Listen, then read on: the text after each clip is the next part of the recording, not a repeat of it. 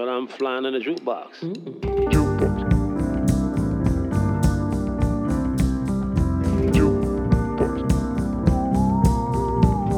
The flying jukebox. Hej och välkomna till den flygande jukeboxen, en podd av, med och för musikälskare.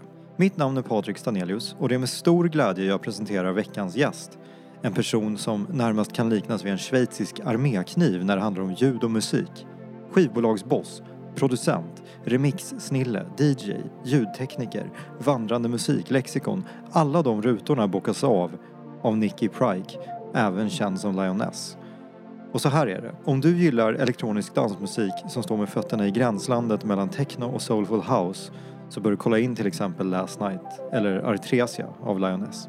Tidigare i år släppte Nicky och hennes etikett Envelope Audio en riktigt bra EP. En hyllning till några kvinnliga pionjärer inom den elektroniska musiken och eh, någonting som vi diskuterar närmare i avsnittet. Den EPn, som heter just Pioneers, är inte bara en chillad följeslagare på en psykonautfärd genom inre rymden. Den är också ett tecken på en riktigt lovande utveckling i Lioness Sound som det ska bli väldigt kul att fortsätta följa. Och så en sista sak bara. Det här är ännu ett sånt där soligt avsnitt inspelat på en balkong. Så njut av fågelkvittret och ursäkta den enstaka bussen eller två som kör förbi i bakgrunden. Nu över till samtalet. Nicky Prike, välkommen till den flygande jukeboxen. Tack så mycket. Som eh, artist slash producent är du känd som Lioness. Ja, alltså de första grejerna jag släppte släppte jag faktiskt under Nicky Prike. Men nu har jag rört mig så långt ifrån det soundet och var jag befann mig då, liksom rent musikaliskt. Så att eh, nu känns det som att jag har landat eh, i Lioness. Och eh, valet av det namnet, är det, är det Zodiac-baserat eller är du en pälsdjursälskare i största allmänhet? Bägge. Bägge, precis. Det behöver inte vara det ena Nej, eller andra. men eh, jag, jag är lejon som stjärntecken och det betyder inte att jag, jag egentligen tror väl inte på, mer på stjärntecken än någon annan. Men jag, eh, jag bara gillar det som artistnamn. Jag tycker om symbolen lejon också, det här eh, starka och eh, graciösa men också lite så här sköra på något sätt. För ett lejon är ju väldigt explosiva. De kan ju liksom de går till attack och massa energi och sen så ligger de och sover 23 timmar om dygnet. Liksom. Mm. Jag Dynamiska känner- djur. Ja, men precis. Det är något... Eh, och så är det något mäktigt över det. Det är liksom savannens kung, eller drottning. Då. Mm. Men är det också så att du tidigare i din DJ-karriär haft namnet Nikita? Ja, det, under en period försökte jag det. Men jag, det fastnade aldrig riktigt, varken hos mig själv eller hos andra. En av anledningarna till att jag hörde av mig till dig inom ramen för det här projektet är att det intrycket som jag får dels av att lyssna på din musik men också ja, men läsa det du skriver i sociala medier eh, och delar är att du är en, en grävare. En musikälskare med väldigt stor spännvidd på influenserna och in, intresseområdena. Kanske obegränsad spännvidd. Och det är precis sådana människor som, som jag tycker är kul att träffa. Så utan att tjata sönder öronen på det så tycker jag att jag drar igång den första låten som jag har Ja, valt lätt. ut. Det här är någonting som fullständigt golvade mig när jag hörde det. A chupar, la beba de un mango bajito. Un mene mene meneadito, chiquitito, sabrosito, riqui. Regenerate, go, regenerate to generate heat in the light. Love in the face of fear, fear in the face of God. Will never end to break Como la off. mayonesa fresca, blanca en la mesa, como mayonesa, un tiro en la cabeza, mira mi destreza y saca. A la niña le sale el show, le sale dembow, le sale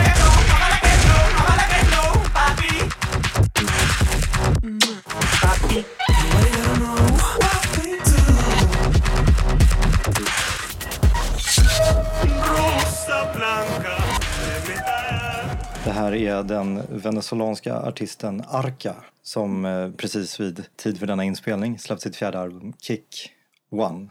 Eller I, Vil- vilken är Kick det? Eye Kick tar jag, hade jag för mig när jag såg det. Jag började faktiskt lyssna lite på det häromdagen. Mm. Tycker hon är helt fantastisk. Ja, det här är ju musik som dels låter som Och det här säger jag inte med någon sorts negativ värdering, men det låter ju som nå- någon sorts framtida AI. Typ genererat. AI-musik. Ja, men nästan. Det, det, den är så ombytlig och eh, föränderlig. Det är som en sån här fraktal skärmsläckare nästan. Som ändrar skepnad konstant. Mm, Och eh, på ett sätt som är helt fantastiskt. Jag håller med. Jag tänkte också så här Square Pusher och Aphex Twin på spanska. Precis. Det är en väldigt bra liknelse. Ja. Med eh, någon sorts väldigt modern och eh, föränderlig identitet också.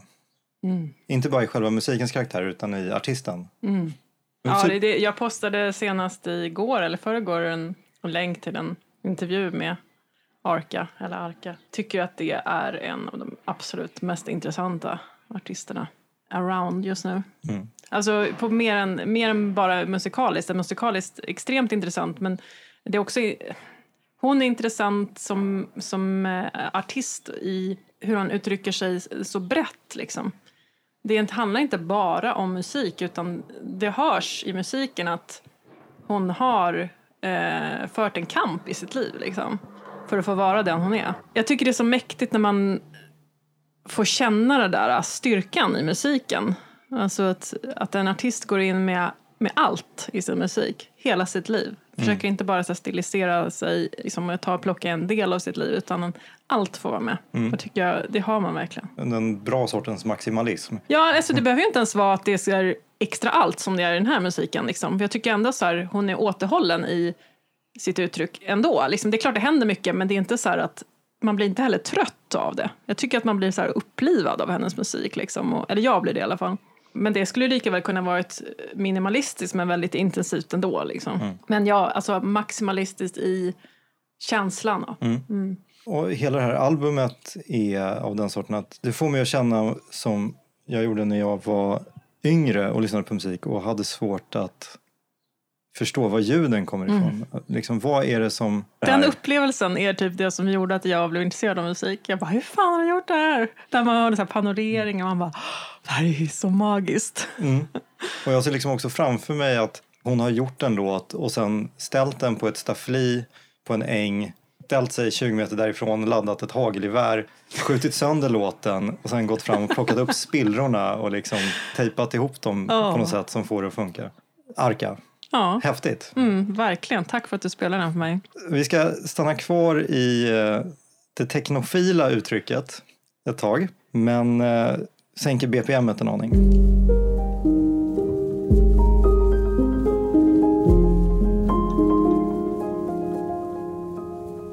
Vi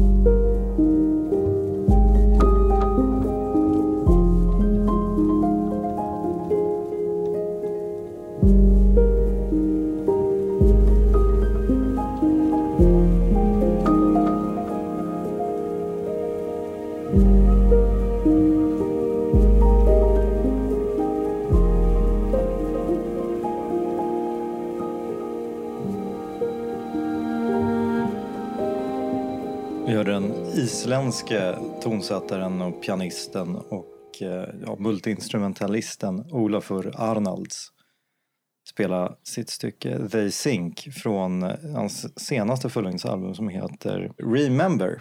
Precis som det här bankkortet. det är till och med ett kolon efter ordet re. Där kanske det blir någon sorts upphovsrättsstrid, vem vet. Och eh, jag nämnde innan jag spelade den att vi är kvar i den teknofila världen och det Arnalds har gjort här är att han har kopplat sitt piano via en nyutvecklad mjukvara som heter Stratus till två midi-pianon. Så när han spelar en ton på sitt piano så räknar algoritmen Stratus snabbt ut vilka harmonier som är mest intressanta och eh, fördelar dem på de här två midi-pianorna så att de reagerar hela tiden på den spelade noten och skapar eh, slumpmässiga harmonier som ändå är i någon skala och tonart. Och eh, det här använder han sig av genom hela albumet. Man skulle kunna beskriva det som en, en tech-demo ungefär. Då är min fråga till dig, har du tagit ställning i, frågan kring AI-genererad musik? Alltså, det är ju vi människor som eh, utvecklar AI-tekniken. Så att jag ser inte någon motsättning liksom, egentligen. Nej, men tycker du att det är kul? Jag har inte testat själv faktiskt. Men mycket av elektronisk musik går ju ut på att manipulera maskiner i större eller mindre utsträckning. Liksom. Eh, och ibland så är det ju så upplever man ju att eh, det är maskinen som lever sitt eget liv skapar ett visst ljud liksom, en, eller en ringshifter som får mata på liksom. Det finns väl någon gräns där, där det börjar kännas som att det blir så här irrelevant liksom. Men det här kändes ju väldigt eh, relevant, tycker jag. Jag tänker på Brian Eno, eh, den gamla filuren, har ju förlustat sig helt och hållet i eh, AI-genererad musik. Och det finns en app som han har släppt som är i princip en ambient algoritm som bara genererar behagliga ljud ut med, med antingen ingen eller minimal input från användaren. Eh, som ett självspelande piano med ett oändligt antal variationer. Personligen så känner jag att det inte är jätteintressant. Eh, jag läste lite om den där appen när den kom. Eh, jag såg att han fick lite kritik för att det blev det blev inte så interaktivt som du sa. Det, så det blev lite okreativt för att det var ganska statiskt. Det blev mer som så här, ja, Brian Eno har gett ut en app med sin egen musik på. Liksom. Alltså det handlar ju väldigt mycket om hur man använder saker, tänker jag. Alltså om du har ett, ett AI-styrt instrument och, som du inte kan interagera med så är det kanske inte så kul. Alltså det blir inte så roligt för, för mig som artist. Liksom. Då blir jag mera en observatör. Och det kan ju vara fine också, men det är ju en annan sak. Liksom. Men jag, jag kan tycka lite så här, okej att man automatiserar liksom tunga fysiska arbeten som folk blir sjuka och dör av. Liksom. Men musik är ju kanske ingenting man lider av när man skapar det. Liksom. Alla fall inte jag, men det finns ju lidande konstnärer också. Så jag, jag, jag, jag har lite svårt att förstå syftet liksom, bakom att automatisera musikskapande helt och hållet. Liksom. Det är som att man ser det bara som en så bruks... En produkt, liksom. Och vilket ju många gör idag, tyvärr. Eller tyvärr, jag ska inte vara så baksträvande, men nu känner jag att jag kommer bort lite från ämnet. Men det är en sak som du var inne på, det som möjligtvis, eller det- som man skulle kunna säga kittlar här är det Olafur Arnalds gör är ju att han, han luckrar upp lite gränsen mellan människa och maskin. Eh, Han skapar ett samspel som eh, är, både är parametriskt, alltså det sker ju ingenting utan input från honom. Men han vet inte vilket svar han ska få tillbaka. Jag- Jag kan förstå om jag är så kaxig att jag försöker ställa mig i hans skor, vad det är som lockar med det. Ja, men lätt. Alltså det, jag tror att alla som hållit på med musik ett tag känner, efter, känner att man vill liksom utforska nya strategier, nya sätt, nya verktyg. Det är ju därför de flesta elektroniska musiker köper en ny synt eller en ny leksak lite då och då. Eller en ny plugin liksom, för den delen. Bara för att man ska få en liten injektion av kreativitet. Liksom. Man behöver ju ny inspiration. Liksom. Känner du till begreppet GAD? Gear Acquisition... Deficit disorder, eller? Ja, disorder, precis. Nej. Gud vad bra. Det är ju också Men någonting... vad, vad, vad då? Det är att man, eh, man blir deprimerad om man inte får köpa någonting nytt? Nej, eller? tvärtom. Att man, det har inte med depression att göra utan disordern i det här fallet är att man bara skaffar nya prylar Ja, ja. ja men det, det är väl ett ganska vanligt fenomen ja, hur många syntar har du ägt som mest under en given tidpunkt? Alltså, jag är ju minimalist, så jag, har ju, jag måste faktiskt tillstå att jag har inte trillat dit riktigt. Jag har nu, som jag har ägt som mest, mm, det är liksom inte mer än kanske fem externa moduler liksom, sammanlagt. Så det är inte mycket. Eller? Nej. Jag, jag behöver inte så jättemycket för att komma igång. Eh, det är mycket som pågår uppe i huvudet liksom, så att det kan räcka med en, en ny plugin någon gång ibland liksom, eller en ny synt med lite coola ljud liksom. Då är det så att eh, du har ju en förälder med eh, rötter i Storbritannien. Och så skrev du en grej på Facebook häromdagen som eh, slog an en eh, behaglig ton i mig. Och eh, det fick mig att tänka när jag satt och valde ut låtarna inför det här programmet. Och eh, jag landade i det här spåret.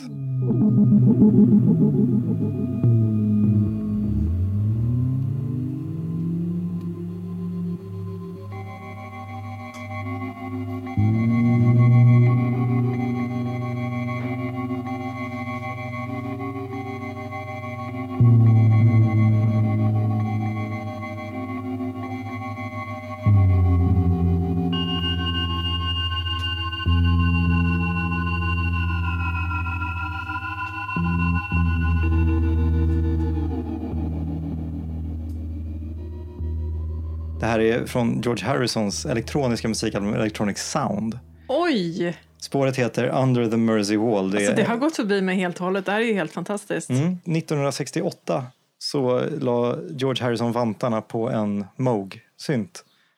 Och eh, i samma veva så startade Apple sin experimentella etikett Zapple som skulle ge ut eh, elektronisk och avantgarde-musik. Det blev bara tre släpp på Zapple. Det var George Harrisons Electronic Sound och eh, ett album som han släppte innan som heter Wonderwall Music med, fyllt med friform-ragor med indisk instrumentation. Samt eh, ett album av John Lennon och Yoko Ono som heter Unfinished Music 2. Mäktigt alltså. Ja. Och eh, det här blev inte väl mottaget när det släpptes 1969. Utan musikkritiker anklagade Harrison för att använda sin privilegierade position för att bara liksom, lägga ut slumpmässiga ljud. Det är klart han gjorde. Ja. Om man kan så ska man väl göra det liksom. Och jag tycker att eh, det finns ett element av en människa som bara vrider och trycker på rattar och knappar och kollar vad som händer. Fast det här eh, följer ju en lång tradition. Alltså den här musiken, eh, jag tänker ju på den här mu- Musik Concrète som eh, de här pionjärerna som, som vi hyllade på Pioneers EPin, några av dem höll på med. Det är en lång tid, det hade ju påbörjades ju många årtionden innan den här skivan kom ut. Vad roligt att du nämner det, för att annars hade jag tänkt nämna det. Men tidigare i år så gav du och eh, Johanna Knutsson, Tora Winter, Fjäder Ja, och terminspelare Maria Nordlund som kallar sig för Ravenswar. Just det, ni gav ut en samling som heter Pioneers Ja, när ni tolkar ja, elektroniska musikpionjärer eh, som Daphne Oram, Delia Derbyshire, Clara Rockmore. Underbart namn för övrigt. Och eh, de två förstnämnda var i allra högsta grad tongivande på BBC Radiophonic Workshop, eller hur? ja. Det här är ju musik som inte är omedelbart enkelt att ta till sig. Hur trillade du dit? Ja, egentligen var det, det var väl tack vare mitt grävande då, som du nämnde att jag, ehm, jag var rätt nyfiken på den elektroniska musikhistorien ur eh, icke-manliga ögon.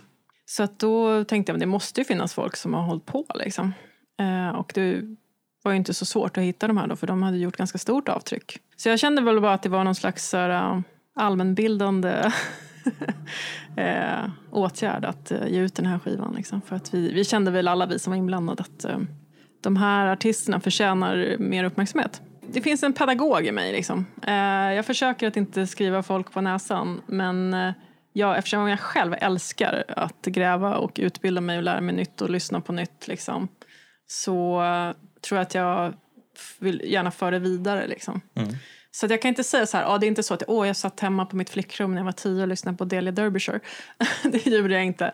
Eh, men jag har grävt mig fram till eh, hennes gärning, hennes musik. Eh, och lärt mig ganska mycket av att och bara läsa om också hur hon, alltså hur, hennes karriär liksom, och hur hon tog sig fram som, som musiker i, i en då ganska mansdominerad eh, elektronisk musikscen. Liksom, om man nu kan ens kalla det för musikscen. För det, det fanns ju nästan ingen elektronisk musikscen innan ja, sent 60-tal, tidigt 70-tal. Liksom. Det var extremt marginaliserat. Liksom. Och det ska ju också sägas att eh, det ni har gjort på eh, e EPn det är ju inte att ni gör covers utan ni, ni har ju gjort låtar med, stort, med avstamp och stor inspiration från de olika. Och eh, liksom, om man är bekant med deras verk så hör man det är som spöklika ekon i musiken. Och fantastiskt bra. Det är verkligen en EP som jag rekommenderar och det säger jag inte bara för att jag sitter mitt emot det. Men jag rekommenderar det till alla. Pioneers. Ja, men det gläder mig att höra. Det var, det var exakt eh, det som du sa nu. Så det var ju det vi försökte förmedla. Det kändes inte spännande eller relevant alls att liksom försöka efterlikna deras musik. De har redan gjort sin grej. Liksom. Och dessutom så kände vi att vi ville ju liksom eh, någonstans eh, få, få in vår röst liksom, i eh, att det skulle vara ett möte. Liksom. Mm. Så, och det kändes roligare att göra det på det sättet. Mm. Det är en väldigt tydlig hommage. Men i musiken så har ni också klippt in stycken av eh, gamla intervjuer med eh, damerna i fråga. Som liksom, och jag personligen så älskar jag när det kommer sånt här, alltså arkivmaterial i musik. Det är liksom en, en genre i sig. Jag tänker på public service broadcasting, Motormännen och liknande. Som gör, det, det, det finns någonting i mig som verkligen bara går igång på det där totalt. Kul! Och eh, innan jag spelade Under the Mersey Wall med George Harrison så sa jag att eh, du skrev en grej på eh, Facebook nyligen och det var ju att George är din favoritbeatle. Han är också min favoritbeatle. Yay! Gamify! Ja. Och eh, det beror, i min värld så beror det till lika stor del på att han inte är Paul eller John. eller Ringo som är, verkar vara en underbar snubbe men kanske inte den största låtskrivaren. Men också för att eh, All Things Must Pass är utan tvivel i min värld det allra bästa soloalbumet gjort av en ex-Beatle. Hur är det för dig?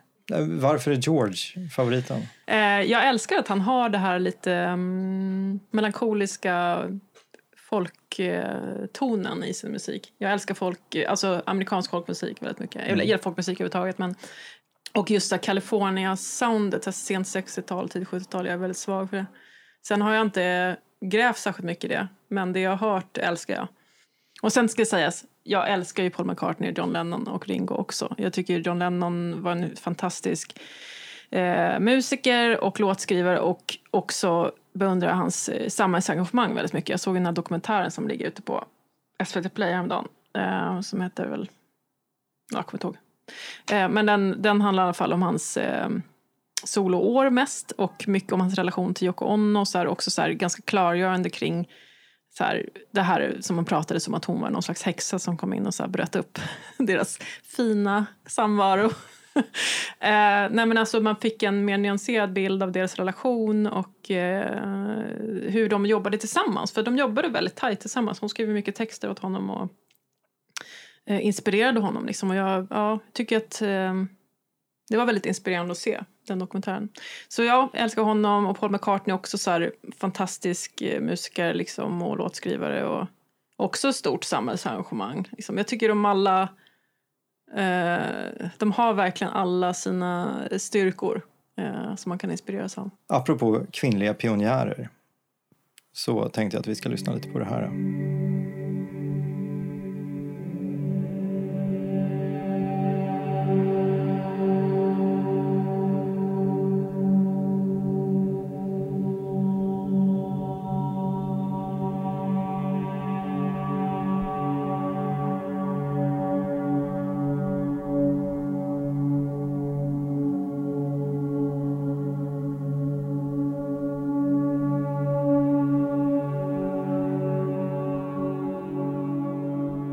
Vad bra.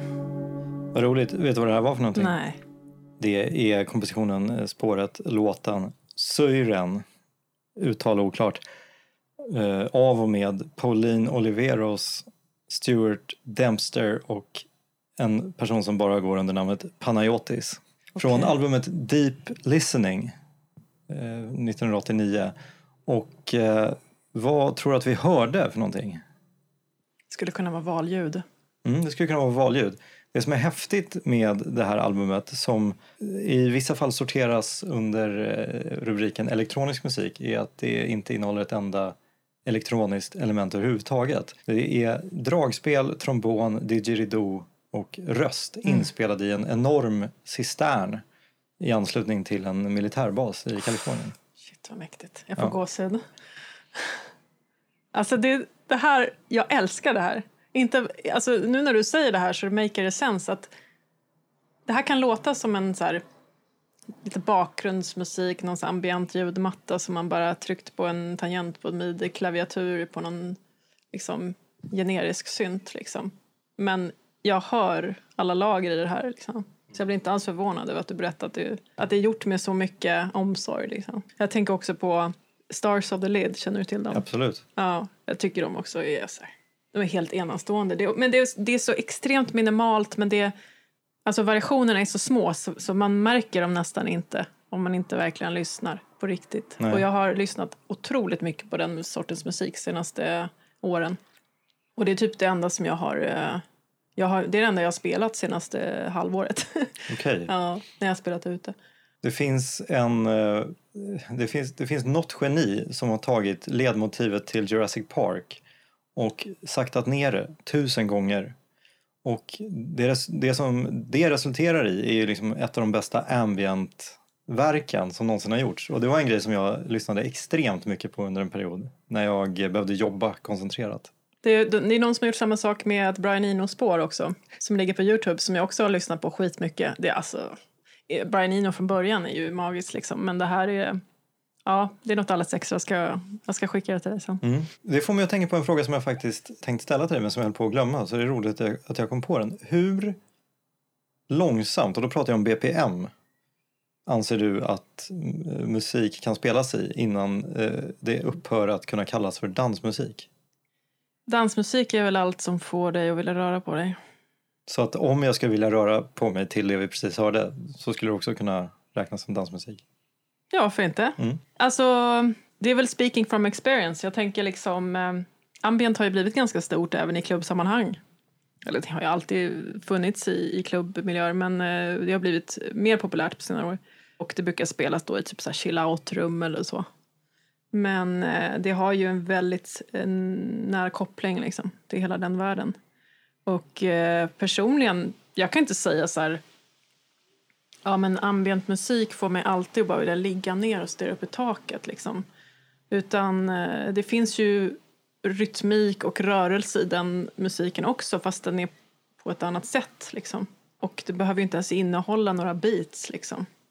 Men det kan ändå sätta igång rörelser i kroppen. Liksom. Det handlar väl mer om att man bara saktar ner så mycket att man snappar upp dem. Liksom.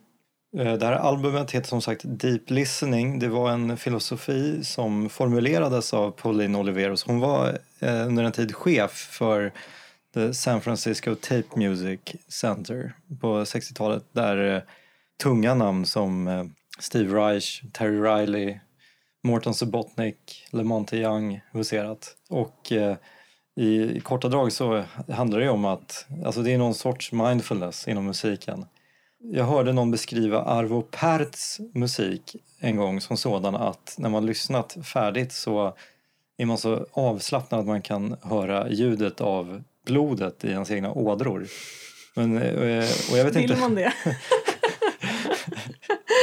men jag, eh, jag har aldrig upplevt det med Arvo Pärt men jag liksom, kan nog tänka mig att jag kommer nära det när jag lyssnar på Pauline Oliveros. Och hon har ju gjort grejer som, är, som inte är så här ambient och lugna. Det finns liksom dragspelsexerciser som nästan tär på nerverna. Men eh, det, det här är ju fullständigt fantastiskt. Mm. Tack för att du spelar för mig. Jag hade inte hört det förut. Ja, men det var så lite så. Eh, nu ska vi eh, ändra vibe igen. Det är ganska mycket amerikanskt idag. Jag eh, kanske kompenserar för det i slutet. Nu blir det soul.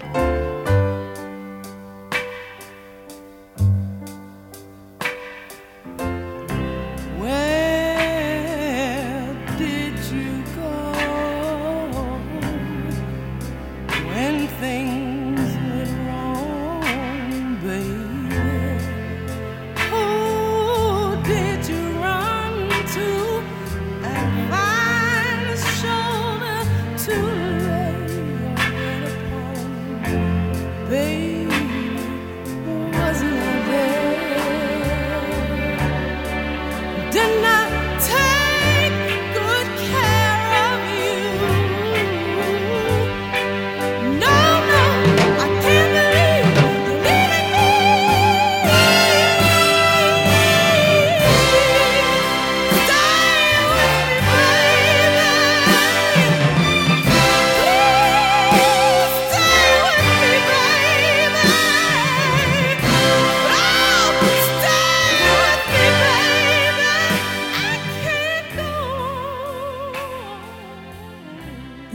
hände när vi lyssnade på den här låten, för er som lyssnar, är att Nicky visade mig sin underarm som eh, ja, var täckt. Säger man så? Du hade fått gåshud helt enkelt. Ja. Det var Stay With Me, sjungen av Lorraine Ellison. Och eh, att vi kan lyssna på det här idag har vi Frank Sinatras ego eh, att tacka för. Tack, För Frank. att det var han som skulle ha sjungit in den men han dök inte upp i studion. Och eh, på något sätt så fanns hon tillgänglig. Och eh, det här blev en, eh, hennes eh, största och tyvärr enda listframgång. Eh, hon gick bort på tok för tidigt i cancer på 80-talet. Men, eh, ja vad säger du? Det finns inte så mycket att säga. Det, är liksom... Så, så, den här typen av soul är ju liksom fullkomlig. Vem är det som har proddat det här, vet du? Jerry Ragovoy står listad som producent och Gary Sherman uh, har uh, arrat spåret. Jerry Ragovoy har också varit med och skrivit Pata Pata. Vilket är sinnessjukt. Alltså bara där så tycker jag att man kan gå och lägga sig med det CVt. Nöjd. Ja, men det räcker ju. Någonting mer att säga om Stay With Me med Lorraine, Lorraine Ellison? Jag vet inte det. Jag, alltså, för mig, de liksom främsta soul-åren är kanske 67 till eh, 75. Sen så kommer liksom funk och disco in i bilden mer. Eh, Det här är ju då eh, lite tidigare från 66, men eh, låt gå för det liksom. Då tänkte jag fråga dig, Nicky, vet du på ett ungefär hur många låtar du har släppt? Eh, Om du räknar in remixer Absolut. så är det mellan 10 och 20, skulle jag gissa. Mm. Nu ska vi lyssna på en artist som enligt eh, uppgift har 40 000 låtar på sitt samvete.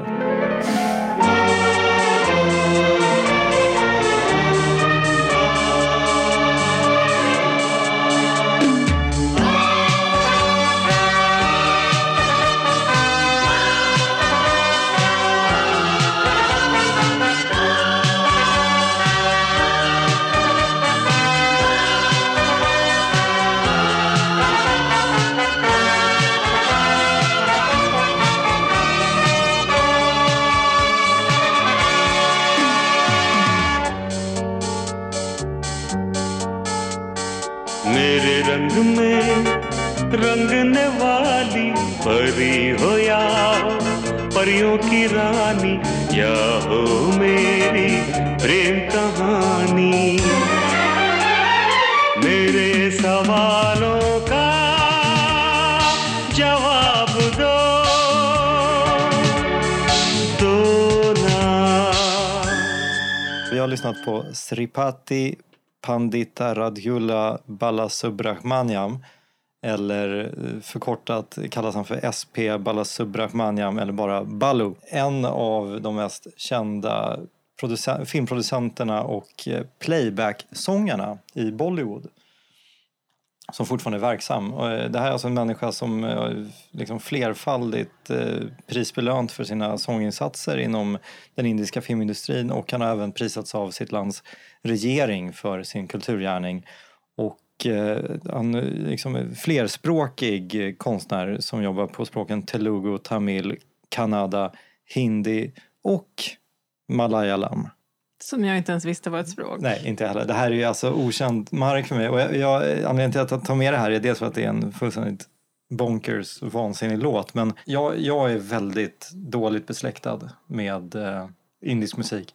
Jag minns att det finns ett land med över en miljard invånare med en lång, lång, lång, lång historia berättartradition. Ett mångkulturellt samhälle. Så det är, liksom, det är svindlande. Det kommer ju krävas 17 livstider till minst för att ta sig förbi det absoluta ytskiktet. Ja, du får se till att återfödas på den här planeten då. Hur, hur är ditt förhållande till eh, Bollywood och indisk musik? Jag ska vara så här sjukt tråkig och eh, inskränkt och säga att den här låten eh, försatte mig på en indisk restaurang. Och det är absolut ingenting negativt för jag älskar eh, indisk mat. Ja, eh, det roliga är att eh, det är tack vare restaurang Gandhi på Folkungagatan som eh, vi lyssnar på nu. För att de spelade den och jag shazamade den. Ja, du ser. Alltså det kanske säger mer om hur eh, kulturellt inskränkta vi är i den här delen av världen än eh, någonting annat. Men eh, det är spännande. Eh, jag, jag, jag, jag lyssnade ganska mycket på instrumenteringen i den här låten. Jag tyckte det var väldigt kul hur han hade blandat både ganska så plastiga trummor och sen så kom det in något organiskt. Det kom in någon flöjt eller någonting Mm. sånt. Det är nog blås. Ja. Alltså, det där kan jag tycka, och också i eh, musik som jag kan höra från den afrikanska kontinenten, att de är inte lika liksom eh, anala liksom, med att så här, dela, alltså det känns som att de blandar ganska friskt liksom.